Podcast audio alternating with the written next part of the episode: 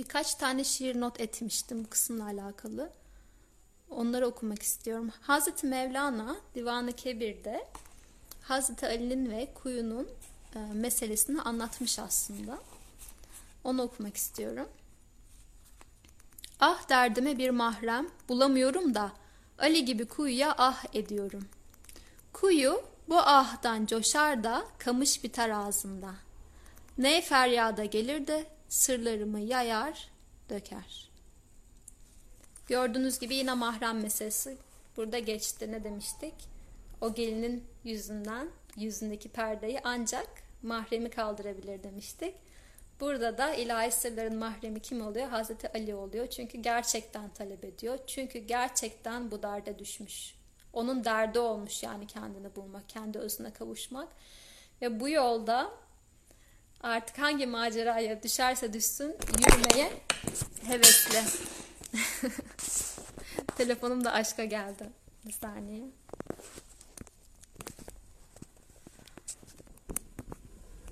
Yani hevesli olduğu için de mahremi haline geliyor. Ve o sırda kendini ona açıyor. İkinci şiirimiz de Osman Kemali Baba'dan. Çok çok hoşuma gider. Diyor ki, Bilir söylemez mizacımız var.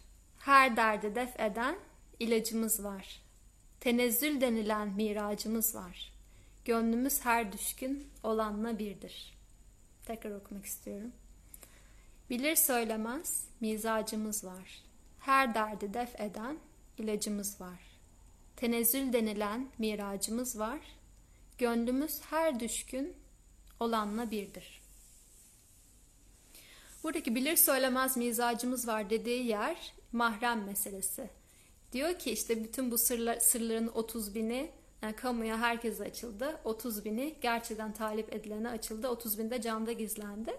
İşte burada o havas denilen gerçekten talip olana açarım ben ancak bu sırları. Diğerlerini bilip de söylemem. Herkese idrakince konuşun diye bir hadis var ya. Burada da o hadisi gerçekleştiriyor. Bilir söylemez mizacımız var dedi. Her derdi def eden ilacımız var. Yine dert sahibi olmaktan bahsettik. Bu derdin tek ilacı neydi? Aşktı. Aşk da Allah evliyalarında bolca var zaten.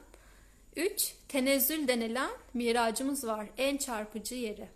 En çarpıcı cümlesi. Ve bu okuduğumuz iki kısmı birbirine bağlayan yer bence. Bakın şimdi çok ilginç bir şey söyleyeceğim. İlk neyle başladık? Miraç'la başladık ve Miraç deyince akla gelen şey ne? Yükseliş değil mi? Peygamberimiz yükseliyor, göğe yükseliyor ve hakla buluşuyor ve kavuşuyor. Sonra Seraplı Efendi'nin anlattığı şey hemen oradan neye geçiyor? Kuyuya geçiyor. Yani düşüşe, inişe geç, geçiyor. İlk Miraç'la yükseliş gösteriliyor. Sonra kuyu imgesiyle iniş gösteriliyor. Bu bir tesadüf mü? Hayır değil. Neyi anlatıyor bize? Tenezzül denilen miracımız var. Denilen kısmı anlatıyor. Yani diyor ki sen Allah'a kavuşmak istiyorsan, sen göğe yükselmek istiyorsan, sen ruh nedir bilmek istiyorsan ya da ruhunu, ruhunla buluşmak istiyorsan, ruhani bir varlık olmak istiyorsan, manevi bir hayat yaşamak istiyorsan, ilk yapman gereken şey ne? İnmek. Bu yüzden inmedik mi zaten cismani dünyaya? E, birdik, her şey birdi. Her şey o gizli hazinenin içinde saklıydı. Ruhlar aleminde evet sen bizim Rabbimizsin dedik ve hepimiz birbirimizi hatırlıyorduk. Bütün ruhlar orada çok mutluydu. Neden buradayız şu anda? Neden bu cismani alemdeyiz? Eğer çok kötü olsaydı bu cismani alem, çok kötü olsaydı bedenimiz, gelir miydik buraya? Gelmezdik. Niye geldik o zaman? Neden acaba? Düşünün. Burası kilit nokta bence. Yani bu noktayı çözersek bence çoğu şeyi de çözmüş olacağız. Varlık mertebeleri böyle bir daireyle anlatılır. Ee, huruç ve uruç denir ona. İşte önce neydi? Her şey birdi. Ondan sonra kademe kademe uzaklaşmaya başladık kendi özümüzden ya da perdelen özümüzden uzaklaşmadık da perdelendik dört unsura bağlandığımız için. Sonra cismani aleme geldik. Cismani alemden sonra ne oluyor? Tekrar yükselişe geçip özüme kavuşuyorum gibi bir sistemden, tekamül sisteminden bahsediliyor. Ben iniyorum buraya. Cismani alemdeyim. Cismani alemde aleme geldiğim için zaten kendimi keşfetme şansım oluyor. Çünkü o halin içindeyken hangi halde olduğumu bilmiyorum.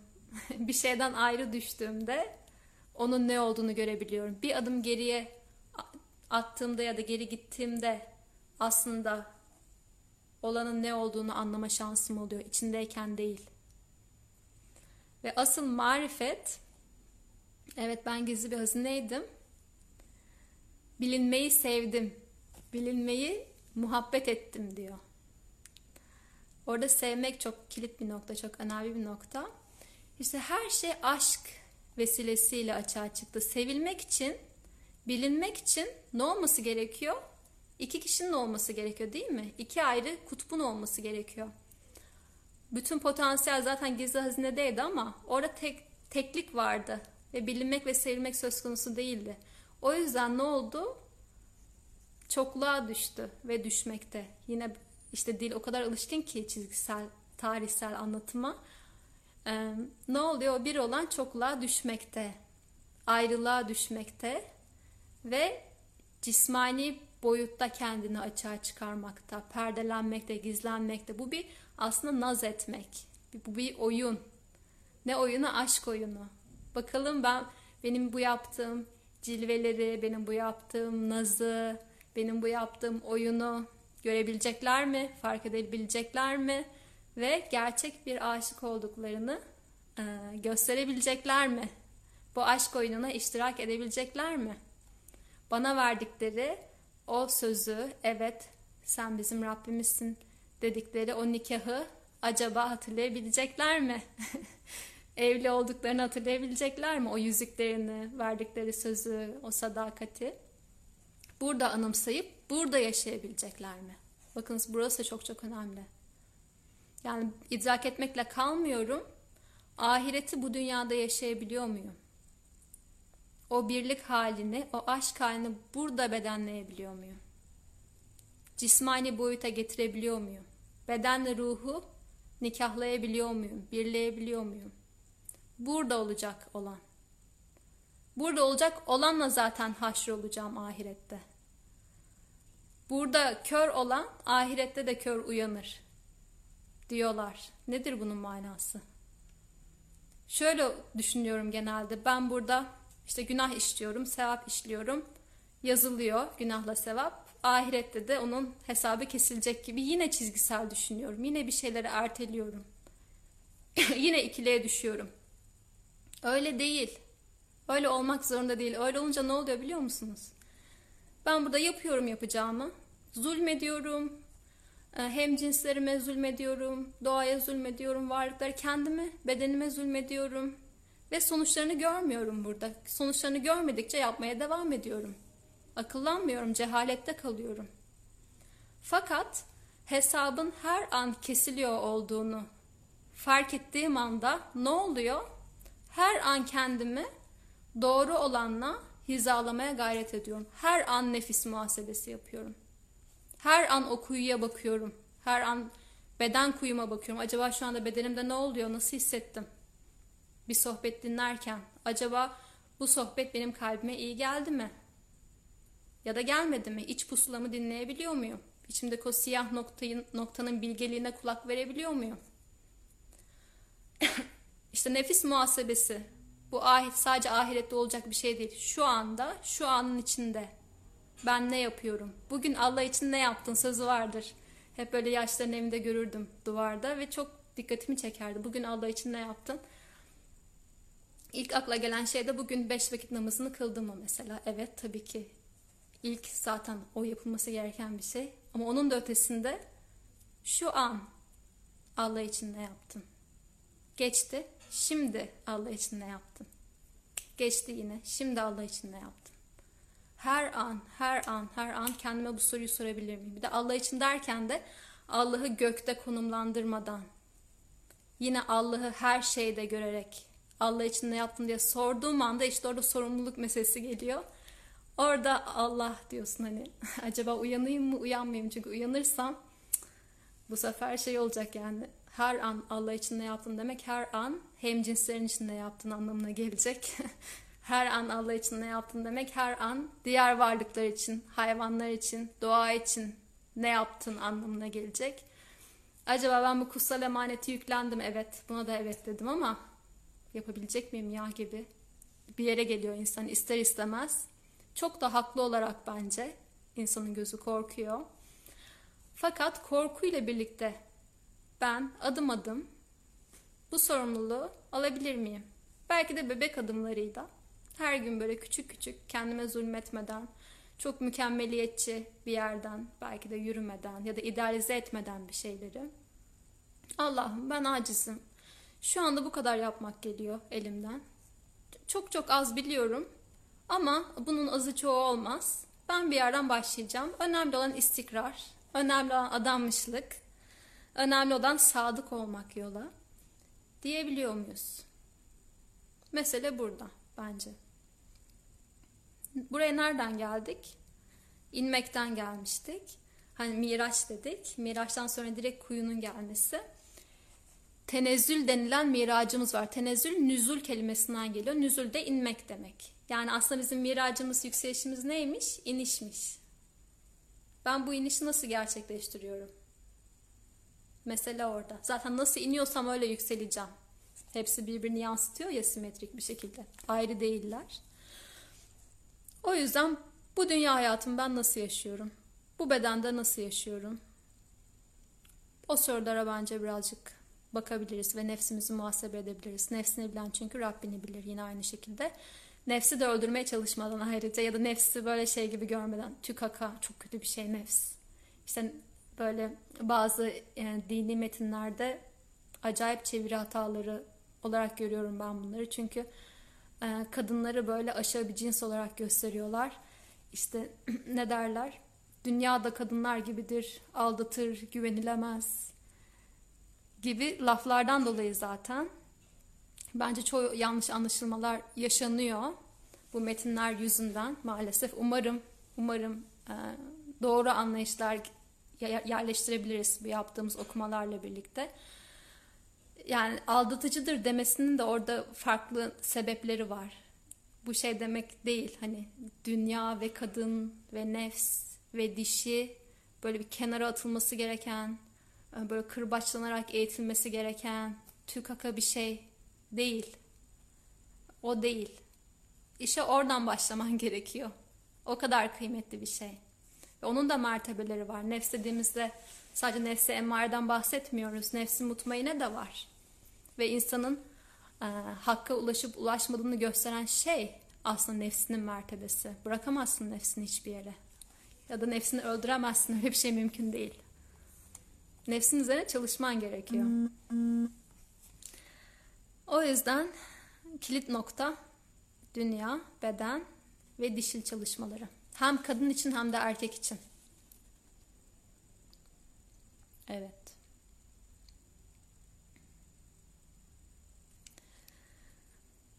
Burada altı çizmesi gereken bir yer var. Şu, ne sırları söylemek ve kendi varlığını aramak için kuyudan dışarı çıktı. Şimdi kuyuya giriyor. Ne oluyor? Orada bir içsel süreç yaşıyor. Nefsini muhasebe ediyor, nefsin üzerine çalışıyor. Emreden nefsten mutmain olan nefse kadar çıkartıyor. Ya da o bilinç altında olanları şuura çıkartıyor ve onların etkisi altına kurtulmaktan e, özgürleşiyor. Onların bağlarından özgürleşiyor. Onların kölesi değil artık. Ve ne oluyor?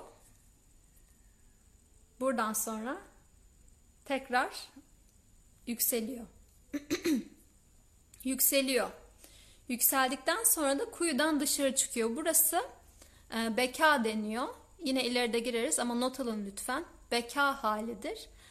E, hak dostları, arifler kaplarını temizlerler. Yani bedenlerini temizlerler, nefslerini cilalarlar ve ruhlarıyla bedenlerini bütünlerler ve birleştirirler ve kalplerini uyandırırlar.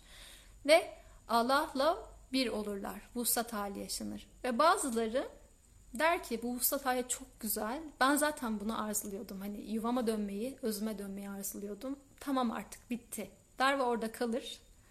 Bazıları da bence Hazreti Mevlana bunlardan bir tanesi. Der ki evet ben hatırladım. Ben yuvaya dönüşün ne olduğunu anladım. Elimde de pusula var, elimde haritası var. Ben ne yapacağım? Buslattan, bu birlikten ayrı kalmak pahasına bile olsa geri döneceğim. Halkın arasına karışacağım ve insanlarla bu elimdeki pusulayı paylaşacağım diyor ve buna hizmet etmek deniyor. Buna halkın içinde hakla olma mertebesi deniyor.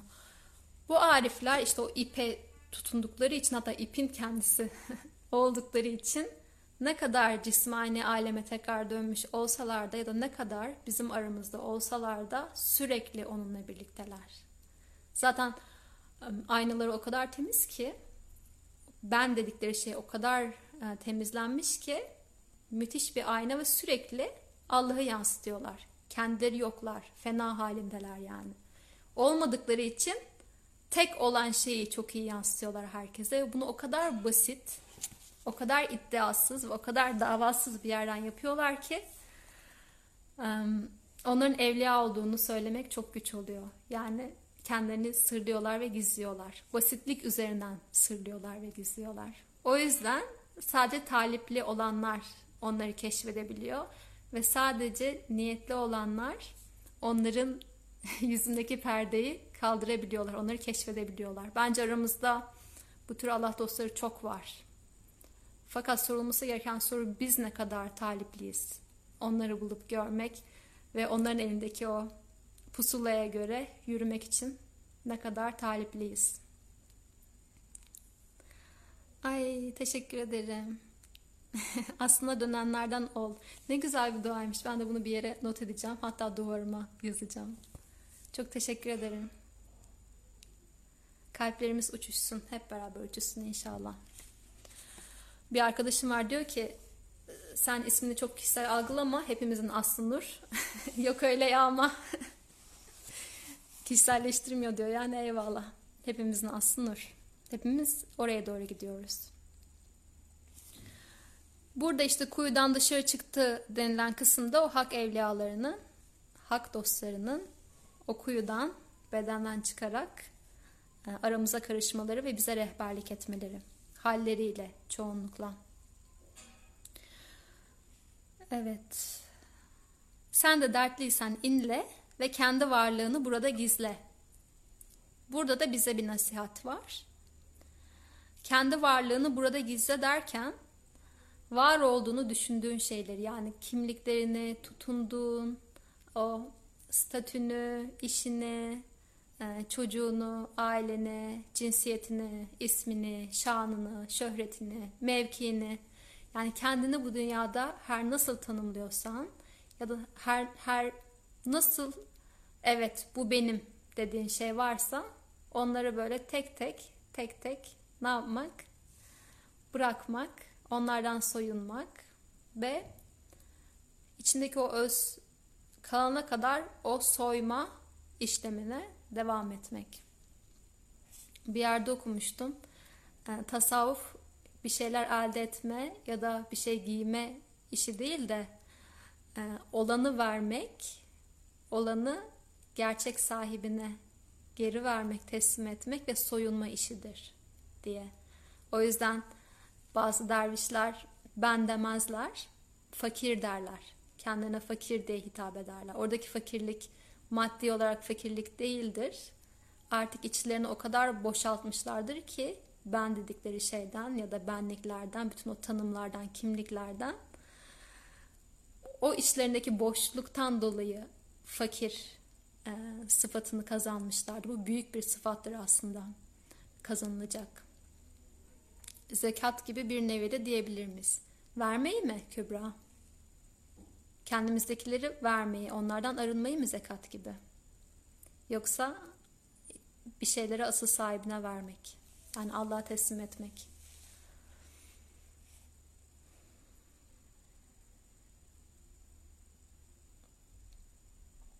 Evet. Kendi varlığını burada gizleyeceksin. Çünkü sen aslında yoksun. Var olan tek şey var. Ee, La ilahe illallah. Allah'tan başka hiçbir şey yok. Bütün her şey onun e, birer yansıması. O yüzden sen var olduğunu düşünme ey insan. Tek var olan şeye karış gitsin. Zaten var yani ekstra bir şey uydurmana, icat etmene hiç gerek yok. İşin çok kolay. Var yani. Var olan şey sen uyumlanıver, hizalanıver. Onun titreşimine gir Sarapullah Efendi dediği gibi. İşin kolaylaşsın. Dalgaysan denize karış gitsin. Gizle dediği şey o işte. Dalga denize karıştığında artık formu içinde gizlenmiş oluyor. Gizleniyor ama açığa çıkmış oluyor aslında. Ya da yokum diyor ama gerçekten var oluyor. Gerçekten var oluyor yok olarak. Sahip olmaya değil, şahit olmaya geldik bu dünya. Çok güzel bir sözmüş. Kesinlikle öyle. Zaten varlığın tek sahibi, mülkün tek sahibi Allah. Biz ancak birer emanetçiyiz, birer şahitiz. Bunların tadını alabiliyor muyuz? Bu şahitliğin tadını alabiliyor muyuz? Acaba? Çünkü çok güzel şeyler verilmiş bize burada.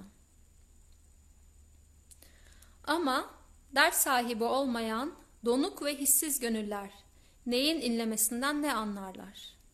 Çünkü anlatılanlara göre bu kimseler Celaleddin'in yani Hazreti Mevlana'nın raks ve devranını gördüler yani semasını gördüler.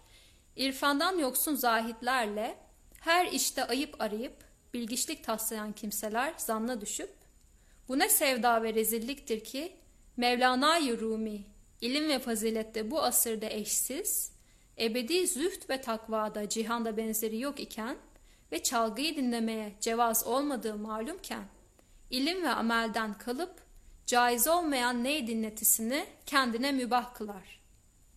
Evrat ve eskardan feragat eder ve sema namelerini dinleyip şairlerin beyitleriyle yakınlık kurarak bidata nasıl rağbet eyler? diye şu mübarek beyitte anlatıldığı gibi onu ayıplamaya cüret ettiler. Şimdi ikinci bir grup çıktı karşımıza aşıklardan sonra. Neymiş her şey zıttıyla var ya bu cisim aleminde ki iyi ki de öyle var. Fakat bu yine şu anlama gelmiyor. Karanlık ve aydınlık bir yere geldiğinde aydınlık karanlıktan çok daha iyidir. Ya da nefs ve ruh bir araya geldiğinde ruh nefsten daha iyidir ya da aşıklar ve dert sahibi olmayan donuk ve hissiz gönüller karşı karşıya geldiğinde biri diğerinden daha iyidir gibi bir hiyerarşinin bize hizmet edeceğini kesinlikle düşünmüyorum.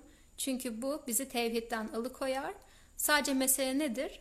Fark sahibi olabilmektir, furkan sahibi olabilmektir, temyiz sahibi olabilmektir. Yani ben şu anda bu an bu an içinde ben neyle birlikte işlemeyi seçiyorum. Yani neyle uyumlanmayı seçiyorum. Fakat uyum, bir şeyle uyumlandığımda diğer tarafı da öteki olarak etiketlemeden ya da diğer tarafı eleştirmeden ya da diğer tarafı yermeden acaba ben kendi tarafımda durabiliyor muyum? Bakınız bu kısım çok çok önemli. Bunu gerçekten çok yapıyoruz gündelik hayatımızda. Sürekli böyle e, seçtiğimiz tarafı kayırmak ve seçmediğimiz tarafı da yermek üzerine kodlanmışız sanki. Öyle olmak zorunda değil. Her şey zıttıyla mümkün. Allah öyle layık görmüş ki öyle zaten bu insanları yaratmış.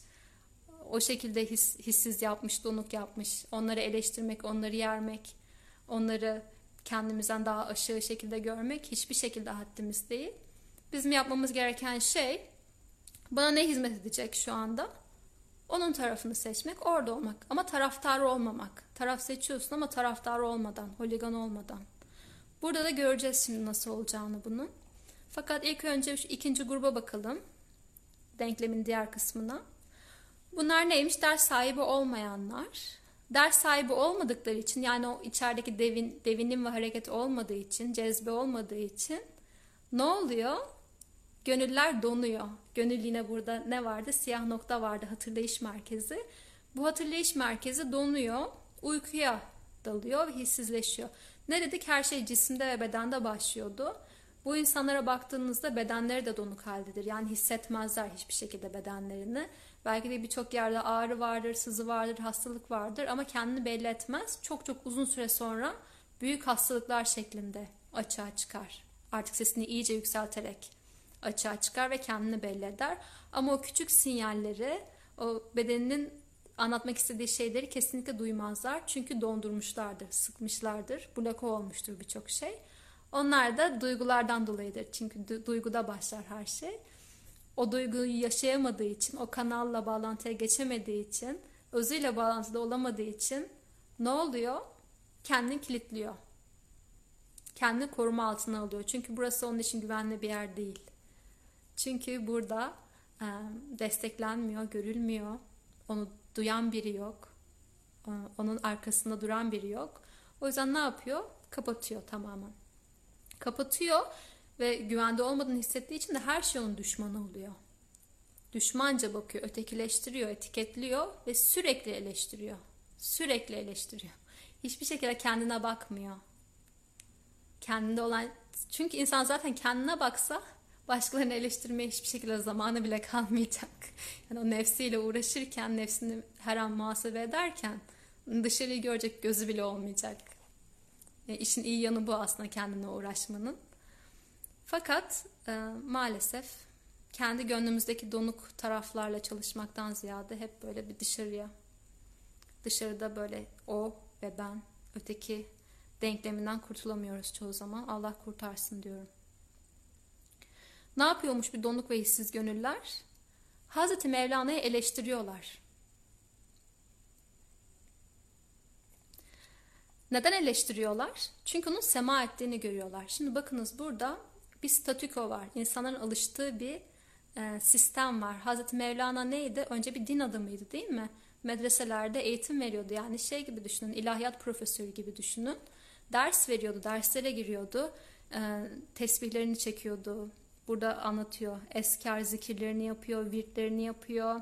Medreseye gidip geliyor. Çok züht sahibi yani dünyadan e, elini eteğini çekmektir bu.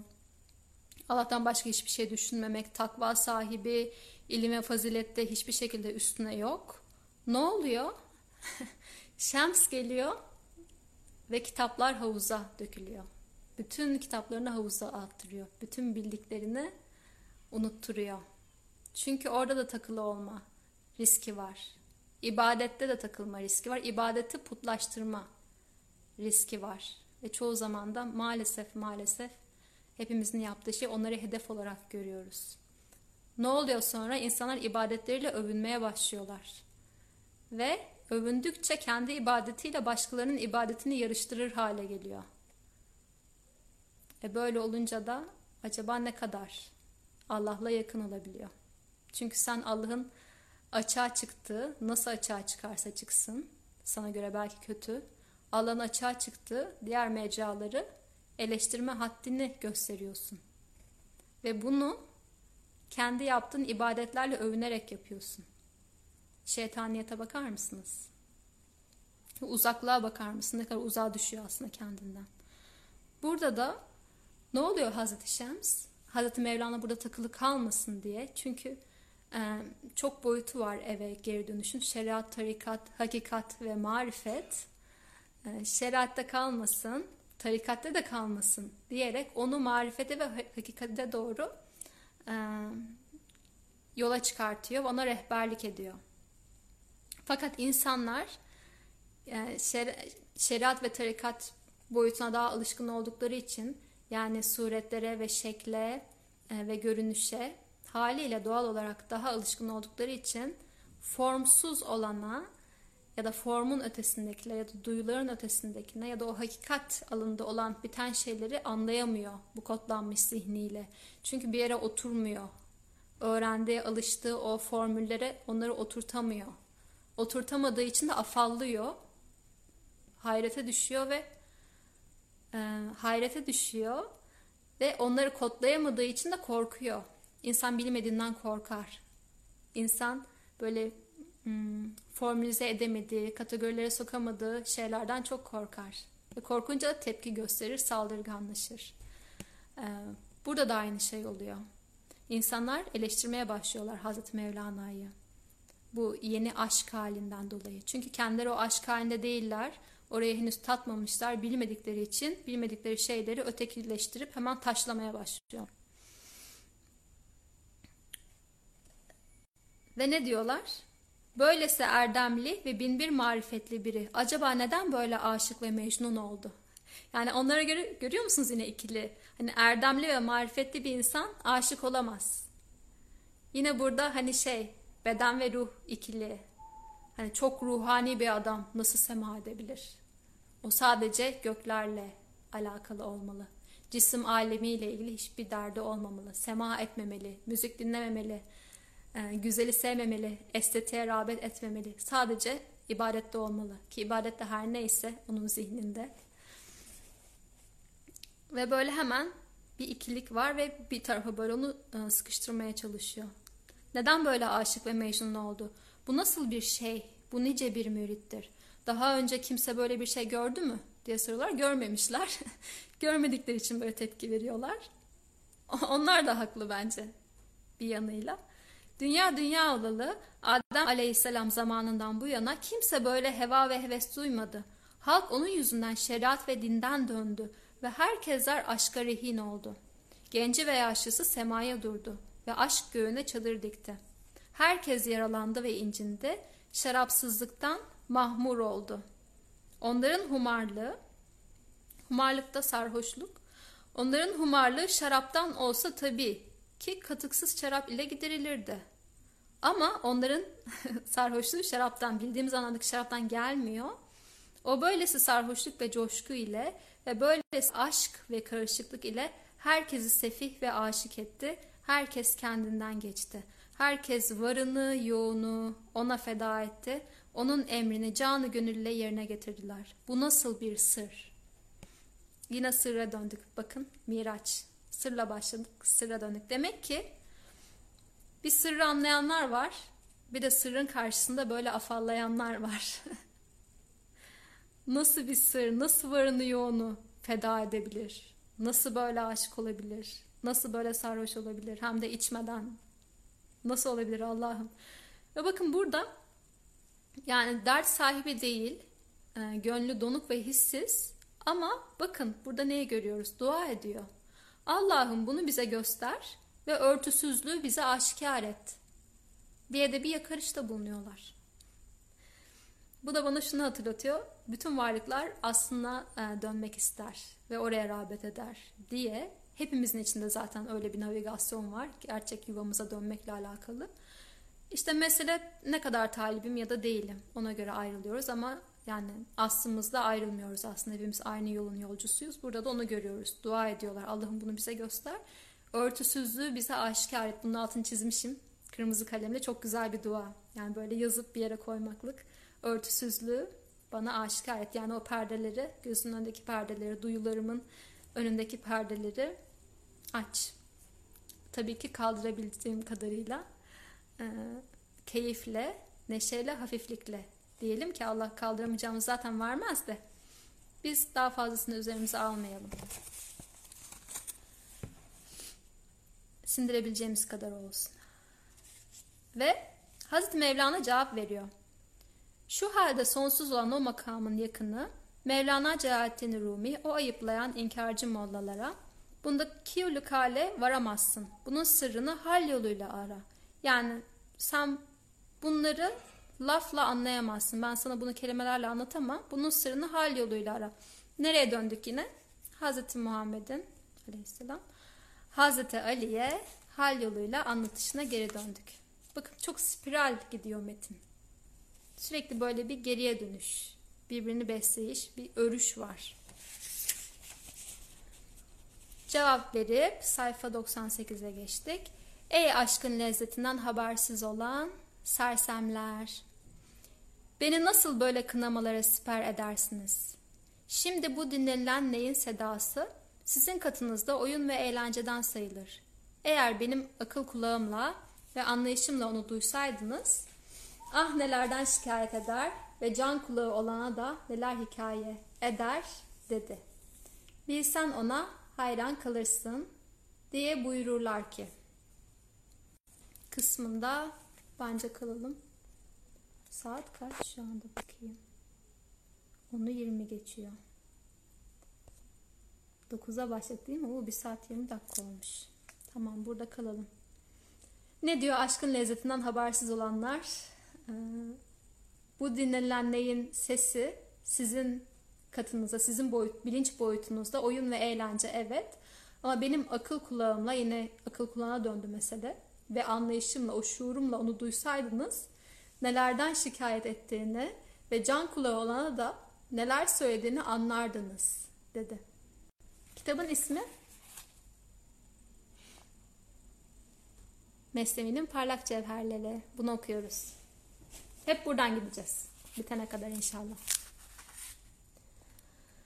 Bilsen ona hayran kalırsın. Demek ki can kulağıyla dinleyen insanlar ve hal dilini okuyabilen insanlar ne oluyor? Hatırladıkça hayranlıkları artıyor. Hayranlık art, arttıkça aşkı artıyor. Aşkı arttıkça ne yapıyor? Harekete ve devinime geçiyor. Ve küçücük bir ses duysa bile o müzikle birlikte ne oluyor? Yine o yuvasını hatırlıyor ve şevke geliyor.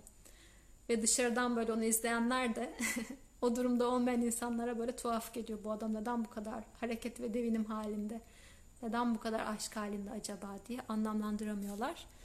Böyle insanlar 17. yüzyılda da varmış, 13. yüzyılda da varmış, şu anda da var. Ee, çok takılmamak lazım. Herkes kendi bilinç seviyesine göre yaşıyor ve onun da bir hikmeti var. Kutupluluk demiştik. Ee, hepimiz aslında birbirimize bir şekilde hizmet ediyoruz. O yüzden yermeden, eleştirmeden, ötekileştirmeden ben kendi yolumdan olabildiğince cesaretle, adanmışlıkla kendi anlayışıma uyan dostlarımla bu çok çok önemli. Bu dostlarımla e, nasıl yürüyebilirim bu yolda? Demek belki bizim için kıymetli olabilir. Burada kalalım. Haftaya da Bismillahirrahmanirrahim'den başlayıp iyice gireceğiz artık ilk 18 beyte. İnşallah. Allah nasip ederse.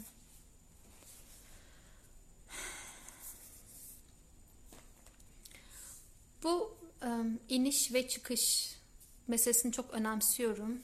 Bence iyice kavradığımızdan emin olalım. Tin suresini okumanızı tavsiye edebilirim bu hafta. Kaçıncı sayfada kaldık? Bir saniye. 98'de kaldık. 98'den devam edeceğiz. Tin suresinin 5. ve 6. ayetleri burada çok açıklayıcı olmuştu bana. Esfeli safilin ve ahseni takvim kavramları var. Lütfen onlara bakın ama size anlatıldığı şekliyle bakmayın. Yani esferi safilin deyince hemen böyle çok sefil böyle biliyorsunuz yani nasıl açıklandığını. Etimolojisine bakın. Size anlattıklarım ışığında bir anlamaya çalışın bu iniş ve çıkış meselelerini. Ahsen'in takvim ne ola ki acaba? O takvim kıvam meselesi. Onların üzerine düşünebiliriz bu hafta ve konuştuğumuz diğer meseleler. Özellikle miraç ve kuyu meselesi. Kendi kuyumuza nasıl bakabiliriz? Ee, kendi bedenimize nasıl bakabiliriz? Beden çalışmaları nasıl yapabiliriz? Ve dişilimle acaba benim halim nicedir?